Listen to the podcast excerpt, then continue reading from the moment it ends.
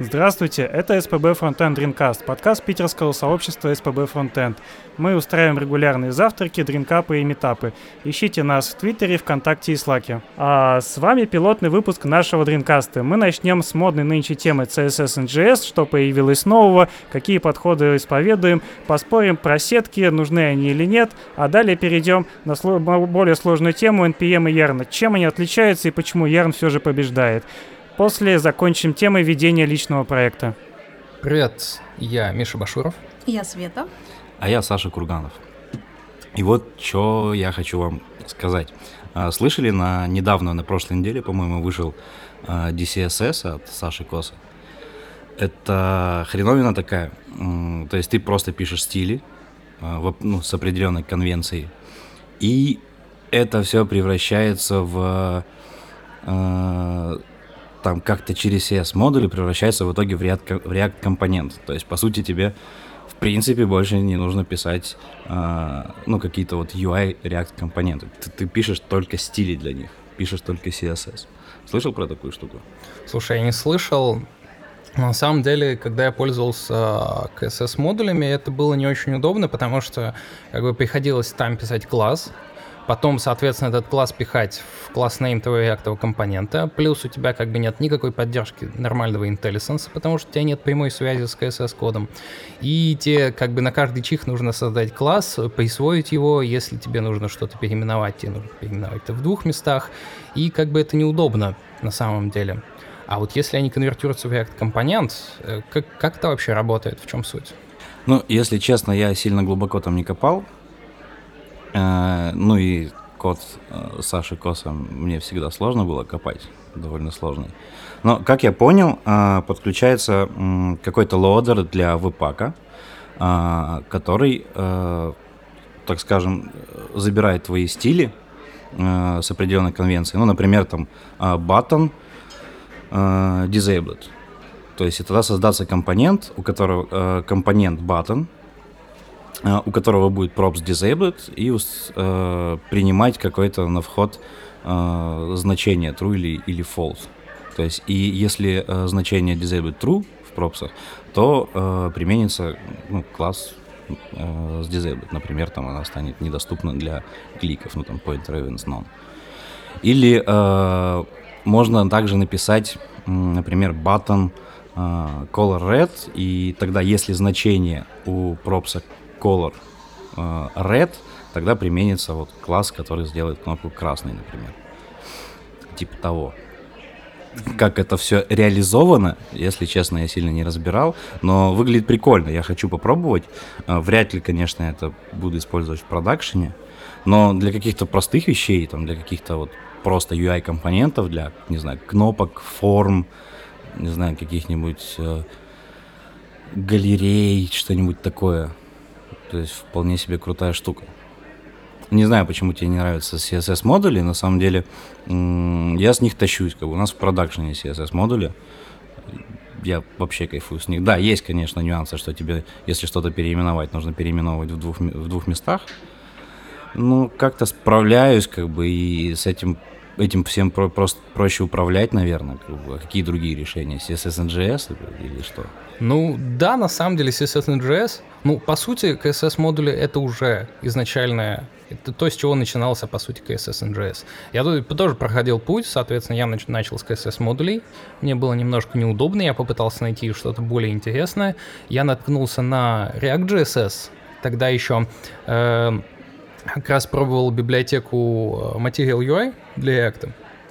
И она сейчас, вот в текущей своей версии, построена на инлайновых стилях. Но, соответственно, как мы все знаем, инлайновые стили несут множество проблем. Поэтому у них есть ветка Next, где они все переписывают в итоге на React.js. И у них даже есть там маленькое исследование, как они вообще исследовали CSS и JS, почему они выбрали React.js. И вот с, с тех самых пор мне понравился React.js. А затем я на самом деле для себя вот буквально недавно, ну не знаю сколько там, полтора месяца назад обнаружил Styled Components. И они на самом деле решили вообще все мои проблемы. Почему? А вы не читали статью Данила Ковчева про вообще компонентный подход и то, как проектировать компоненты UI на вебе? Там, в конце концов, может быть, вы слышали, он пропагандирует э, инструмент под названием Beast. Это типа такая альтернатива React и прочее. Но в чем суть? Он говорит следующее. Когда мы пишем какую-то разметку, не знаю, там layout, например, страницы или еще что-нибудь, мы пишем div, в него вкладываем div, там в него вкладываем span, тут button, а, но на самом деле для div семантики недостаточно. И мы как-то хотим еще сделать стиль. Что мы делаем? Мы пишем div, пробел класс, и в класс что-то пишем. А в класс пишем что-то уже осмысленное, что-то семантичное, например, контейнер. Или еще там button контейнер, может быть еще какую-то штуку. И на самом деле получается, что нашему, нашей семантике, семантике вот как бы этого куска кода, этого, не знаю, контейнера, не контейнера, как бы этой, этой разметки, этого тега, отдается маленькое вот это вот место в классе, которое на самом деле означает все. Реально это контейнер. И у него есть некоторые стили, которые позволяют ему вести себя так. И э, он вот в рамках своего инструмента BIS как раз вот этот вот на самом деле название этого контейнера он выносит. И ты пишешь э, код как типичный типа реактовый JS, ты открываешь тег, пишешь контейнер, там что-то такое. Там э, оно основано, по-моему, не совсем на JSX, там скорее XML. Но суть именно такая. Плюс там у него еще передается типографика, паддинги, сетка, что-то такое, ну, что у них в Яндексе вообще принято. Но суть получается именно такая. И в чем фишка? Style Components позволяют сделать в сочетании плюс с React по сути то же самое. То есть если ты импортируешь какой-то компонент, он уже у тебя семантично назван. Как-то, не знаю, там, top titles filters. И тебе понятно, что в этом случае у тебя происходит. Но есть компоненты, которые тебе нужны в рамках разметки какого-нибудь там presentational компонента, где ты хочешь просто повесить какие-то стили, у тебя все будет замечательно. Раньше у тебя был div, и ты класс неймил какой-то присваивал. А сейчас с помощью style components ты пишешь const какой-то там button контейнер, дальше пишешь style.div, присваиваешь ему какие-то стили, и, соответственно, тот человек, который твой код этот читает, он читает прям контейнер, в нем button контейнер, в нем button, в нем еще что-то. Код получается очень семантичным, очень простой, соответственно, для чтения, и, э, соответственно, э, очень простой для анализа с точки зрения там переиспользования CSS, с точки зрения unused переменных. Если ты перестал использовать вот этот вот стиль, ты перестал использовать этот компонент, тебе как бы любой JavaScript линтер скажет, у вас тут неиспользуемая переменная, чувак. Как бы сделай с этим что-нибудь. Вот почему, как бы я считаю, что Style Components это вот идеальный с точки зрения API, с точки зрения семантики и вообще с точки зрения подхода к CSS на JS как бы он самый лучший. Ну, а смотри, э, тебе, получается, нужно э, в одном файле, э, то есть у тебя есть вот файл с каким-то компонентом, у тебя и стили, и логику, и, получается, разметку, тебе нужно держать все там. Это не слишком нагромождает твой компонент. Допустим, ладно, если это какая-то простая кнопка с какими-нибудь несколькими простыми состояниями, а если это, не знаю, какая-нибудь, ну, там, правда, галерея на гридах, например, какая-нибудь слож, со сложной логикой, с э, кучей там медиа, медиа и прочими штуками. По-моему, это будет очень нагроможденный компонент. Не кажется? Ну, во-первых, никто тебе не мешает, э, соответственно, вот твои вот эти маленькие компоненты, типа то, что я говорил, button контейнер, вынести в отдельный файл рядом. И, соответственно, все вот такие компоненты вынести в отдельный файл, просто импортировать их, семантика сохраняется, все сохраняется. Если у тебя есть какая-нибудь, не знаю, там, flow или, или какой-нибудь TypeScript, ты можешь даже по дефинициям в них пройти легко и посмотреть, что вообще там происходит. А, и, соответственно, получается декомпозировать свой компонент. Просто часто так случается, на самом деле, что вот почему люди вот так вот, например, на JSX ругаются, что, мол, вы смешиваете разметку и логику. На самом деле декомпозицию нужно проводить немножко на другом уровне. Часто в рамках реактовых приложений, ну и как бы этот подход, в общем-то, применим абсолютно к любому фреймворку, говорят о декомпозиции с точки зрения presentational components и типа container components. Container components умеют ходить какой-нибудь либо state management, либо хоть в сеть какие-нибудь запросы там делать, соответственно, обладают реальным сильным побочными эффектами и так далее. Есть presentational components, которые занимаются в основном только грубо говоря, разметкой. Они могут иметь внутренний стейт, например, если это какой-нибудь input, типа control input, который внутри себя хранит свое состояние, какие-то там текст ввел или значение выбрал. Но самое важное, что они больше никак с внешним миром практически не общаются. И, соответственно, возможно, в случае, если у тебя большой компонент, и в нем реально сложная логика, тебе ее нужно разделить на, типа, контейнер компонент, который будет реально бизнес-логику содержать, и presentational компонент, который будет заниматься отображением. У меня в стеке два комментария уже. Э, во-первых, я думаю, что, в принципе, если код будет читаемым, то не так важно, насколько он будет нагроможден. То есть, если это читается хорошо, как текст, то, ну, почему бы нет? Там лишнюю надстройку. А вообще, ребята, я не пишу на реакте. Зачем это все? Кому это надо? Чем вас не устраивает писать стиле, ну, по-старому? Ну, во-первых, это дольше. А, во-вторых, это меньше контроля. Ну, все глобальное, как бы, э, все глобальное в разработке всегда плохо. То есть глобальные переменные в JS плохо, глобальные стили это тоже, я считаю, плохо. Потому что, ну, ты не можешь э, всегда, если у тебя большое какое-то большое приложение, следить за Э, так скажем, за именованием вот этих классов, чтобы они где-нибудь у тебя вдруг не, пере, не пересеклись. А такие штуки, как а, те же CSS-модули, Styled Components, как бы это как раз решает такую, что есть ты изолируешь э, стили для своего компонента.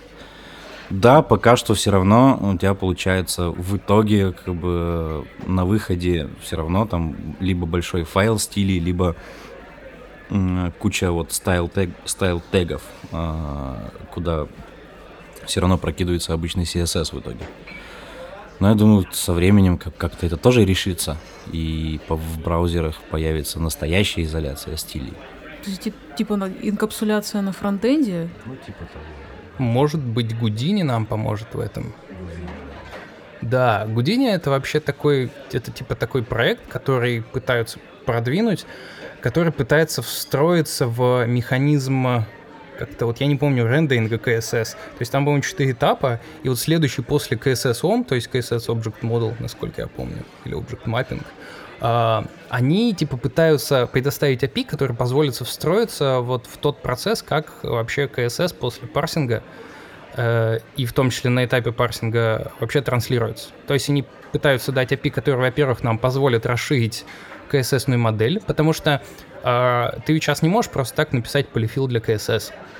А если ты напишешь какое-то свойство, которого нет в стандарте еще, соответственно, в браузерах его тоже нет, то э, то, что тебе браузер отбросит в виде CSS неизвестные свойства, он просто отбросит. И, соответственно, это у тебя не будет. Тебе придется заново парсить ручками весь этот текст. И после этого получить свое кастомное свойство и на его основе, возможно, что-то сделать.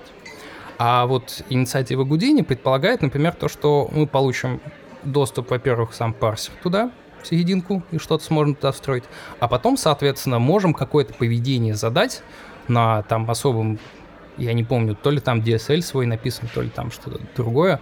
Соответственно, задать какое-то поведение оно выглядит очень страшно, если честно. Вот все эти примеры кода, которые... Но, а, в общем-то, я думаю, и часто исходники библиотек и фреймворков выглядят довольно страшно для первого взгляда. Поэтому с точки зрения конечного потребителя он не будет видеть этот код, он просто будет пользоваться своеобразными такими CSS-ными полифилами и у него все будет хорошо. Мне вот, кстати, никогда в голову в принципе не приходило, что можно использовать какие-то кастомные CSS-свойства. Это вообще оправдано? Ну, как бы тебе дали инструментарий, а он у тебя есть это как э, ну, элементарная структура языка, и вот, пожалуйста, ты им пользуешься. А у вас на проекте используется PostCSS, например? А, нет, у нас SAS. А, ну, понятно, почему ты не понимаешь, что, как, какие, как можно использовать кастомные свойства. А, ну, пока что э, все это, так скажем, можно через PostCSS. Что, типа Там... миксинов? Только вместо миксинов у тебя э, свойства, грубо говоря, с какими-то значениями. Не знаю, например, э, я делал там для себя давно какой-то плагин, э, где было свойство там э, SVG, SVG icon э, и имя иконки.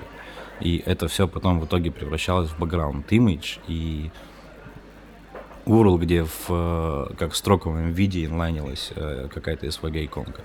То есть, ну, довольно удобная штука, мне кажется. Ну, да, согласна. Вообще CSS, как бы, современный, мне очень нравится, что с ним происходит, наконец-то. Потому что если вспомнить, что было там пять лет назад. А четверочка вышла уже? Не знаю, вряд ли. Ты, наверное, там до сих пор как бы верстаешь сетками или там что-то такое. А вот ты смеешься, у нас Bootstrap на проекте. Uh, shame on you. Шейм. Ну да, кстати, а вот касаемо типа сеток, то есть сейчас уже выходят гайды, и даже, по-моему, браузер, если честно, я не помню, в трех, они уже даже есть в самых новых версиях, прям не за флагом, а вообще можно использовать. Ну, я в продакшене у нас, ну, правда, это такие элементы, которые не сильно влияют на а, пользователя. Например, мне, например, там на какая-нибудь, вот опять же, та же пресловутая галерея а, где-нибудь на, в разделе Team, где мы там фоточки как бы с офиса, не знаю, там с разных поездок как бы выкладывают, там какую-то сеточку сделали. И у нас в продакшене на гридах. Ну, я вообще считаю, что сейчас, в 2017 году, а, жить как бы там в 12-колоночных сетках, как бы, ну, зачем? У нас столько возможностей. Но ведь как бы, ну, сетки, например, помогают вообще немножко структурировать дизайн. Верстальщику легче верстать, дизайнеру как бы полегче дизайнить это все. С сетками? Ну, это Ну какое-то да. соглашение элементарное. Ну, не знаю, мне кажется, это наоборот какие-то рамки для дизайнера. И дизайнер, ну, дизайнер, которому сказали, чувак, вот у нас есть 12 колонок, э, живи с 12 колонками, он как бы это его ограничивает. То есть дизайн с сетками, э, без сеток, вернее, все равно будет свободнее, как ни крути. То есть, когда дизайнер, э, так скажем, не встраивает контент в сетки, а от контента отталкивается, ну и в принципе, когда верстка твоя от контента, а, это намного свободнее, это намного красивее выглядит. Не знаю, возьми, например, а, вот посмотри на те же глянцевые журналы. Э, Вот сравни, не знаю, какой-нибудь а, современный там а, интернет-издание, типа там Ленты.ру, Медузы, что у нас там еще есть, где вот э, прям сет- сетки-сетки, это видно. И возьми, возьми, да, какой-нибудь глянцевый журнал. Ну, что тебе приятнее выглядит? Конечно, будет глянцевый журнал, там какие-то вот, не знаю, штуки, какие-то обтекания, какие-то вот игра как бы с э, контентом, так скажем. А, Это все намного... То есть, если сравнить, взять два, так скажем, похожих по тематике издания, и у, у одного будет вот именно такая как скажем, сетка как бы э, в дизайне, а у второго будет такой, как глянцево-журнальный э, верстка. Второе, как тебе все равно в любом случае будет интереснее читать, согласись. Ну, ты хочешь сказать, что все вот эти вот красивости, которые нам предоставляют э, глянцевые журналы, ввести их в верстку, в дизайн мешает только 12-колоночная сетка? Ну, Ну, конечно, конечно, не только, но в, в том числе. Ну, я не знаю, можно же мержить колонки там. То есть это все решаемо, даже в рамках сетки. Да, конечно, нет, конечно, можно, но э, опять же, если ты будешь отталкиваться не от сетки, а от контента, ты будешь в любом случае чувствовать себя свободнее в дизайне и верстке. Но это проблема не сеток, получается, а, не знаю, образа мышления. Ну, не, не совсем, опять же, вот если дизайнер как бы, э, если дизайнеру просто даже возможности не дают отталкиваться от контента и загоняют в какие-то рамки, и вот эти 12-колоночные сетки пресловутые, это одни, конечно, из рамок, это не единственное. Конечно, много чего э, в современном дизай- веб-дизайне присутствует, м, каких-то ограничений, каких-то вот навязанных. А Мы у нас стараемся как бы этого избегать таких вещей. У Но- нас нету сеток, у нас дизайнер, ну, у нас есть какая-то просто договоренность, договоренность о размерах, а, договоренность там о каком-то, ну, какой-то UI-кит, а, о цветах и прочем.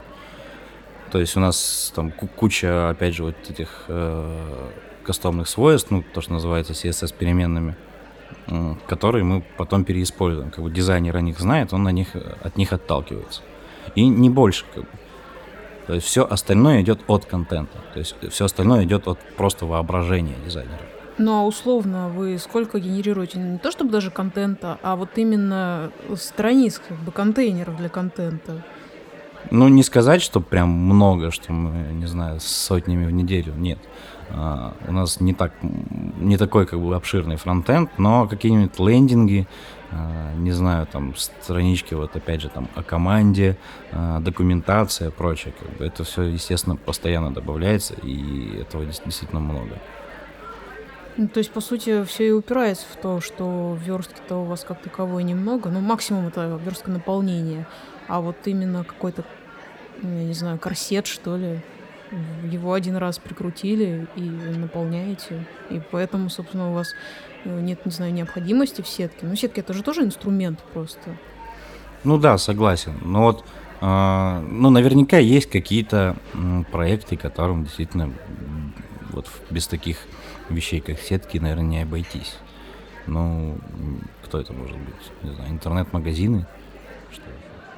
Ну, не знаю. Вот мне кажется, типа, всякие вот такие тоже новостные сайты могут на самом деле э, подчеркнуть от сетки. Потому что я не уверен на самом деле, что, что типа более интересно выглядящий сайт э, привлечет внимание. Тут надо, наверное, все-таки смотреть, э, типа экспериментировать и реально смотреть. Потому что, э, например, что дает сетка? Сетка дает э, как бы ну, такой более единообразный дизайн, более консистентный. Более консистентный дизайн, в свою очередь, соответственно, у пользователя требует меньше когнитивных усилий на анализ этой информации.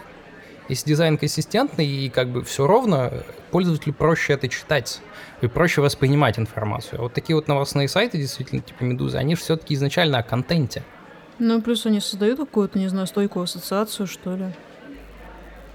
Ну, блин, консистентный это же не про одинаковые размеры. То есть дизайн может быть точно так же соблюдать консистентность, но при этом а, быть более каким-то динамическим. Возьми, не знаю, тот же... Что у нас там есть? Тот же Pinterest. Э, Да, у него есть как бы колонки, но если посмотреть, как по высоте строится, э, то намного все симпатичнее выглядит. У него вот больше похоже то, что сейчас на гридах как раз новых показывают. Похоже, что да. Ну, то есть у нас на Пинтересте там колонки-то очень явно выделены, то есть это все тоже, принципе, впишется в сетку. Ну, не знаю, а если страница разделена условно только по вертикали, это можно считать сеткой? Или все-таки нужны еще горизонтальные разделы? Ну, это скорее не сетка, это просто колонки. Сетка это все-таки и про горизонтальное, и про вертикальное разделение, наверное. Ну да, ну по горизонтальной даже больше, мне кажется. Ну, условно, любые вот эти вот э, какие-то контейнерные продукты, ой, не контейнер, конвейерные, конвейерные продукты, типа, э, да, интернет-магазинов, лендинги вот эти бесконечные, как какой-нибудь туризм там или магазины хендмейда, и это все действительно требует под себя верстку, просто чтобы ми- минимизировать, я не знаю, ну, затраты, финансовые затраты, усилия э, на производство конечного продукта. Ну, не знаю, насчет лендингов, кстати, не соглашусь все-таки. Лендинги все-таки это больше маркетинговые и больше такие дизайнерские какие-то вещи. И там все-таки, чтобы лендингом привлечь э, пользователя, ну, не должно все вообще никак быть ограничено, я считаю. По крайней мере, для, для дизайнера. Хотя, ну, у нас э, наши лендинги, в принципе, наверное, можно уложить в какую-то какую-то сетку.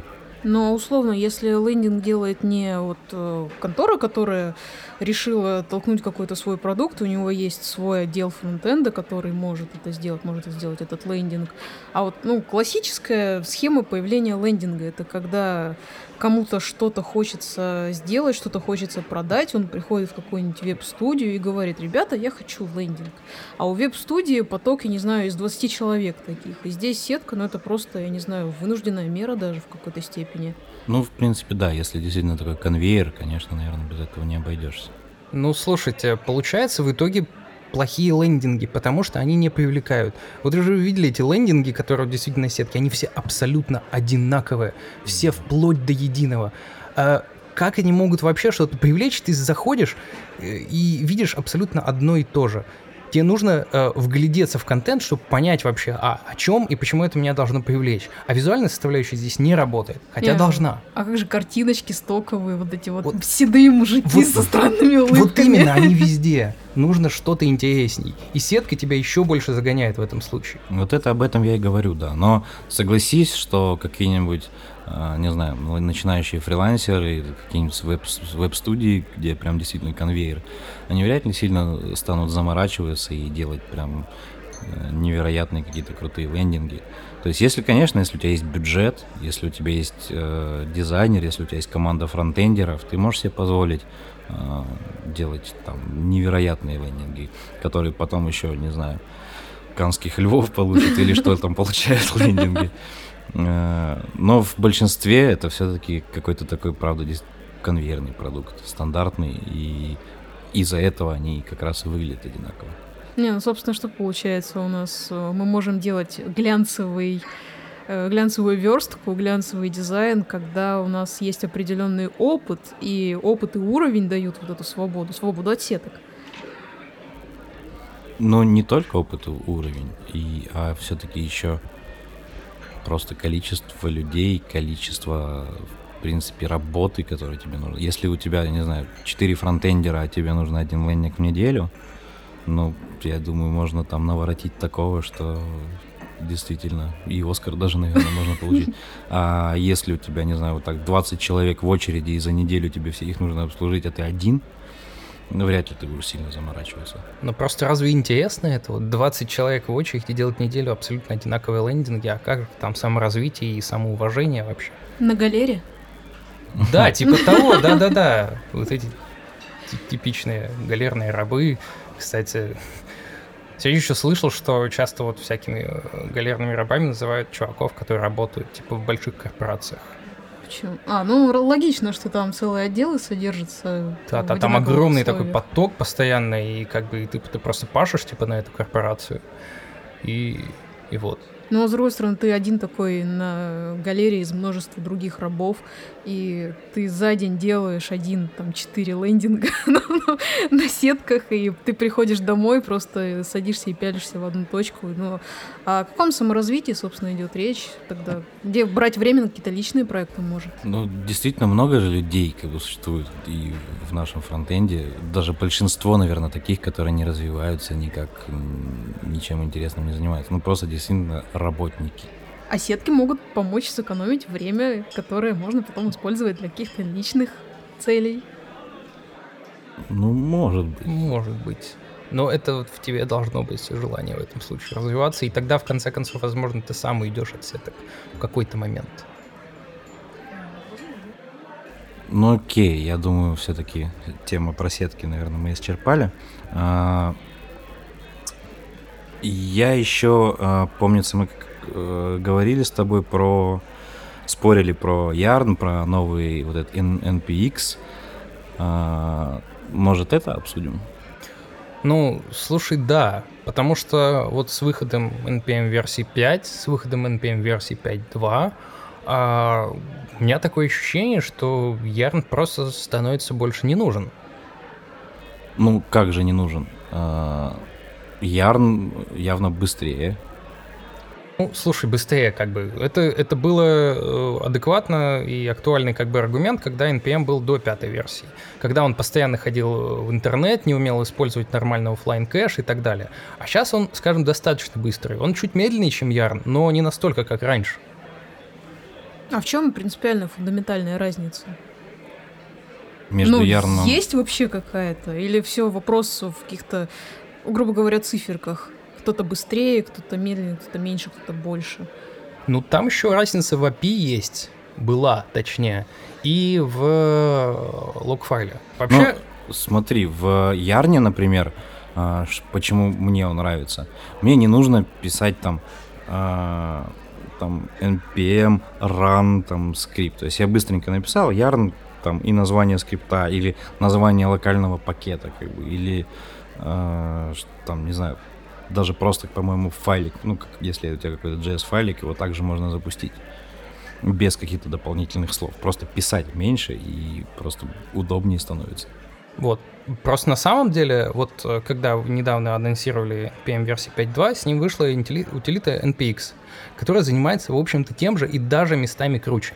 То есть э, ты пишешь NPX, какая-то команда в рамках твоего репозитория, соответственно, он может запустить твой NPM-скрипт, без рана, то есть npm, npx start, npx test и npx какой-нибудь твой кастомный скрипт, он может запустить твою любую утилиту из node modules bin, соответственно, точно так же ты пишешь npx, не знаю, там eslint, и все это работает.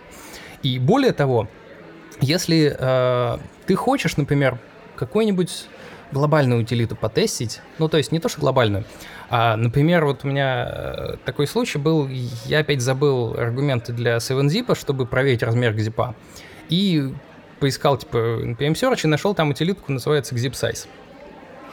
И, соответственно, я просто создал отдельный каталог, зашел туда, сказал yarn, короче, add zip size. После этого сказал yarn zip size, отдал ему файлик и, соответственно, он мне что-то посчитал.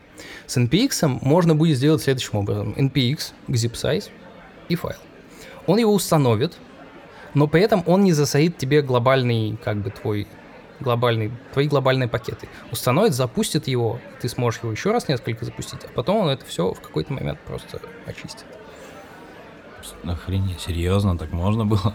Вот. И как бы непонятно, что у них заняло на самом деле столько времени, и почему, почему NPM как бы вот сейчас, типа, у них получилось практически фича parity с Ярном с точки зрения скорости раз, лог файла 2 и вот удобного API 3. Вот, кстати, лог файл. А, я в этом не спец, то есть я, честно, не разбирался, как работают лог-файлы, но часто слышал версию, что ярновский лог-файл удобнее, чем э, вот то, что появилось в NPM. А, тут разное есть мнение, и в чем, в чем суть? Был до этого NPM Shrink Wrap, и, в принципе, как бы он был, был по сути, лог-файлом, и, казалось бы, все с ним было замечательно, но на самом деле не было, потому что он был э, по каким-то причинам non-deterministic все еще. То есть в NPM версии 3 э, они как бы анонсировали как раз non-deterministic алгоритм, который устанавливает пакеты, и он зависит от порядка их установки. И единственный способ был получить детерминируемую модель — это очищать node modules как бы completely и заново делать типа npm install. Потому что э, он, он зависел от установки файлов. Например, если у вас была там зависимость А и зависимость Б, и оно зависело, например, А зависело от зависимости C версии 2, а B зависело от зависимости B версии C1. То вы устанавливали сначала все вот это вот, у вас было все замечательно, потому что если у вас чистый нод Modules, он по алфавитному порядку всегда устанавливает. А если же вы потом, например, обновляли пакет, а, скажем, версии... Ну, обновляли, например, пакет B, и он теперь требовал версию C3. И при этом эту версию C3 еще и ставили себе как зависимость первого уровня. То у вас это C3 все еще оставалось э, внутри пакета B. Но если же вы сделали npm install изначально, то она была у вас вылезла на первый уровень, потому что порядок установки был бы другой. И такая же проблема была со Shrinkwrap, насколько я понимаю, что как бы у одного чувака все билдится, он копирует все репозитории, в нем Shrinkwrap есть, а у него build фейлится. Как бы это было довольно неприятно, потому что, казалось бы, вроде лог-файл тебе все гарантировал, на самом деле нифига. Ну да, со мной такое случалось. Вот.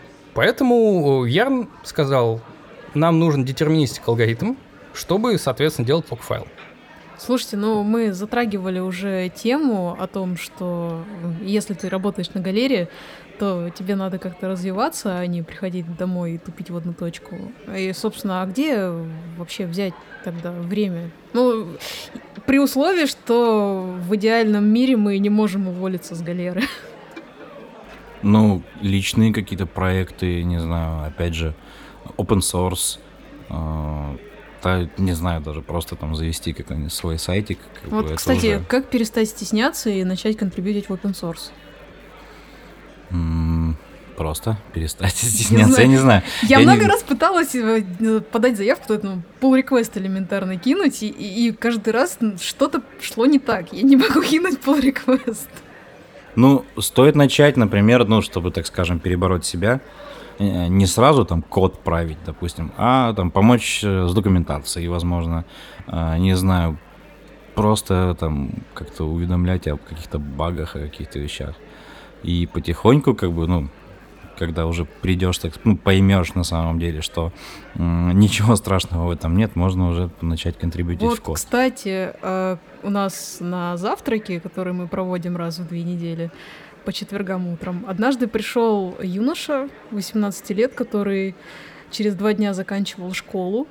И вот этот юноша, он уже контрибьютил, по-моему, в веб-пак, он сказал. То есть это человек, который еще даже не приобрел какую-то специализацию, но он уже во фронтенде, и он уже вкладывается в open source. И я считаю, что это восхитительно и достойно уважения, как минимум. Ну, это как раз показатель, что ну, не надо стесняться. Ну да, просто тут еще проблема сначала, вот у меня была при так, когда я начинал только контрибьютить, я вообще не очень понимал, как pull реквесты работают, что там надо делать. Я один раз напортачил с э, Base, так что влил, короче, что-то какую-то херню туда, и мне просто пришлось нафиг удалить весь этот pull request, создать новый, аккуратненько что-то там сделать, и все. Вот. Но э, чтобы разобраться, я сначала просто потренировался на проекте э, э, сайт Peter.js. Он тоже, как бы, у них есть код на гитхабе, и я просто, чтобы потренироваться, запостил им там имя свое, изменил название доклада, когда я там делал доклад на Peter.js. После а... этого я примерно понял вообще, как pull request работает, что там надо нажимать, и уже, уже было гораздо проще на самом деле. То есть, типа, есть э, open source приоритетный, а есть э, open source чуть менее приоритетный. Ну, ну, как бы да, но это не open source, это просто как бы сайтик, который тут же на GitHub Pages хостится, и как бы на нем попробовать pull request что-то сделать, это самое оно. Ну, это тоже как бы такой своеобразный open source. Ну, в общем-то, да. Не знаю, я вот начинал с того, что просто начал какую-то библиотеку активно использовать. Ну, в моем случае это было Binding Semantic UI под React. Semantic UI React просто. Сначала я активно использовал. Точнее, все началось с того, что я вообще просто захотел э, писать Semantic UI. Я попробовал написать Binding под Angular первый, потом под второй. Как бы было на самом деле не очень. Потом начал писать Binding под React, а потом обнаружил вот эту вот библиотеку которые они к, ту, к тому моменту уже слили прям в основную организацию. И сначала я просто там начал создавать Мишу периодически. Где-то помогать им, помогать чувакам, которые вышли, например, не, не написали какую-то ссылку на Produce. Я просто говорил, типа, типа, добавьте репро, пожалуйста. Потом я потихонечку начал углубляться в код, чтобы мне что-то было там интересно понять, как на самом деле это работает, почему вот этого нет. И потом в какой-то момент я просто понял, что вот, вот мне нужна вот эта фича сейчас на проекте, а ее вот здесь вот нет. Ее прям нужно сделать. И я затянул код, просто вот так вот взял себя в руки, просто разобрался в нем, посмотрел, запилил фичу, сделал pull request, его в итоге смержили. Я такой, блин, наконец-то, да-да-да-да. И потом как бы все заверте что называется. Как бы все больше-больше понимания вот как бы их кодбейс, их код стайл и так далее, и дальше я просто как бы стал брать у них прям ишью и делать. Мне в такие моменты, наоборот, кажется, вот как раз, что есть какие-то чуваки умнее меня, опытнее меня, которые это сделают лучше, и поэтому имеет ли смысл мне вообще даже пытаться. Ну, а иначе как ты станешь умнее и опытнее? Ну, да, и плюс как бы да, понимаешь, вот там сидят вот все такие чуваки, которые думают, что есть другие умнее и опытнее, да, и молчат вот так вот, руки связав себе. Да, поэтому стесняться в open source точно не надо. Ну, самое, вот опять, ну, кроме документации, если говорить про код, идешь в issue, смотришь, что простенького, uh, какой-нибудь простенький баг, разбираешься в коде, закрываешь баг, отправляешь pull request, вот с этого тоже можно начать. Но, ну, ты, но стесняться точно не нужно. Думать, что есть кто-то умнее тебя, ну, можно бесконечно. Всегда найдется кто-то умнее тебя. Это такое правило, такое правило жизни.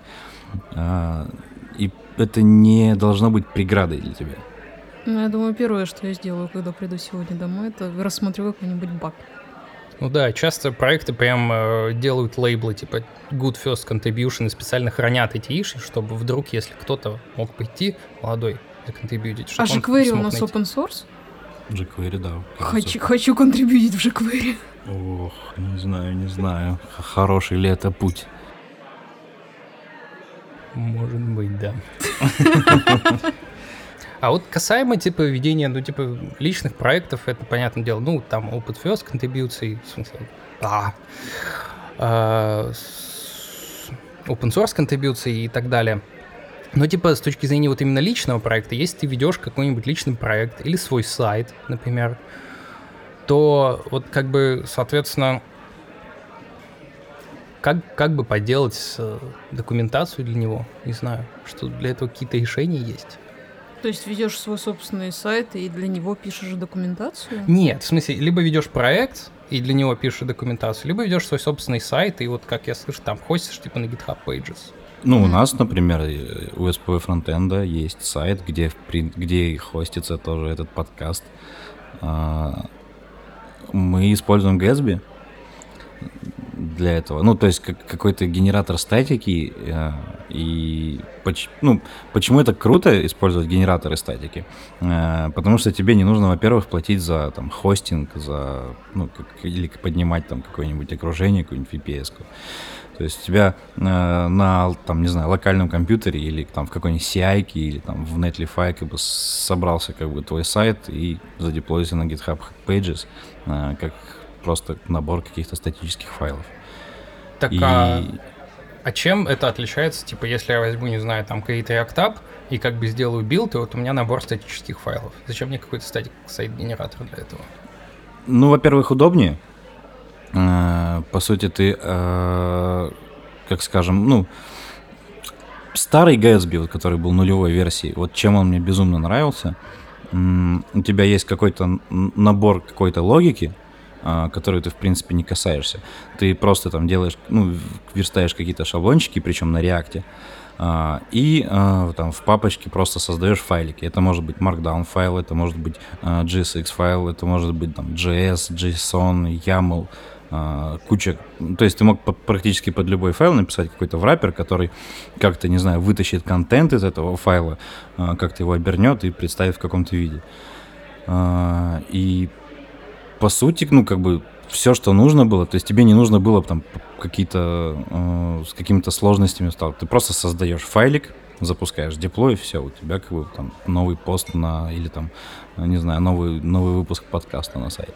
Сейчас как бы с современным Gatsby м, стало немножко сложнее, но больше гибкости, ну, правда, в, в угоду этой гибкости а, теперь там на каждый чих нужно делать GraphQL запрос, э, и это, конечно, меня немного так испугало, но когда постепенно разобрался, понял, что это довольно крутая штука и такая довольно хайповые какие-то технологии, которые хотелось бы попробовать, хотелось бы потрогать на, какой, на каких-то реальных задачах, но у себя, например, на проекте я их не мог, например, попробовать. Просто сделать какой-то Hello World, это, ну, это тоже не настоящая практика, скажем так. А тут как бы, ну, сайт SPO фронтенда довольно полезная штука, э, и мы все как бы в SPB фронтенде топим за там хайповые какие-то технологии, и вот мы сами их используем.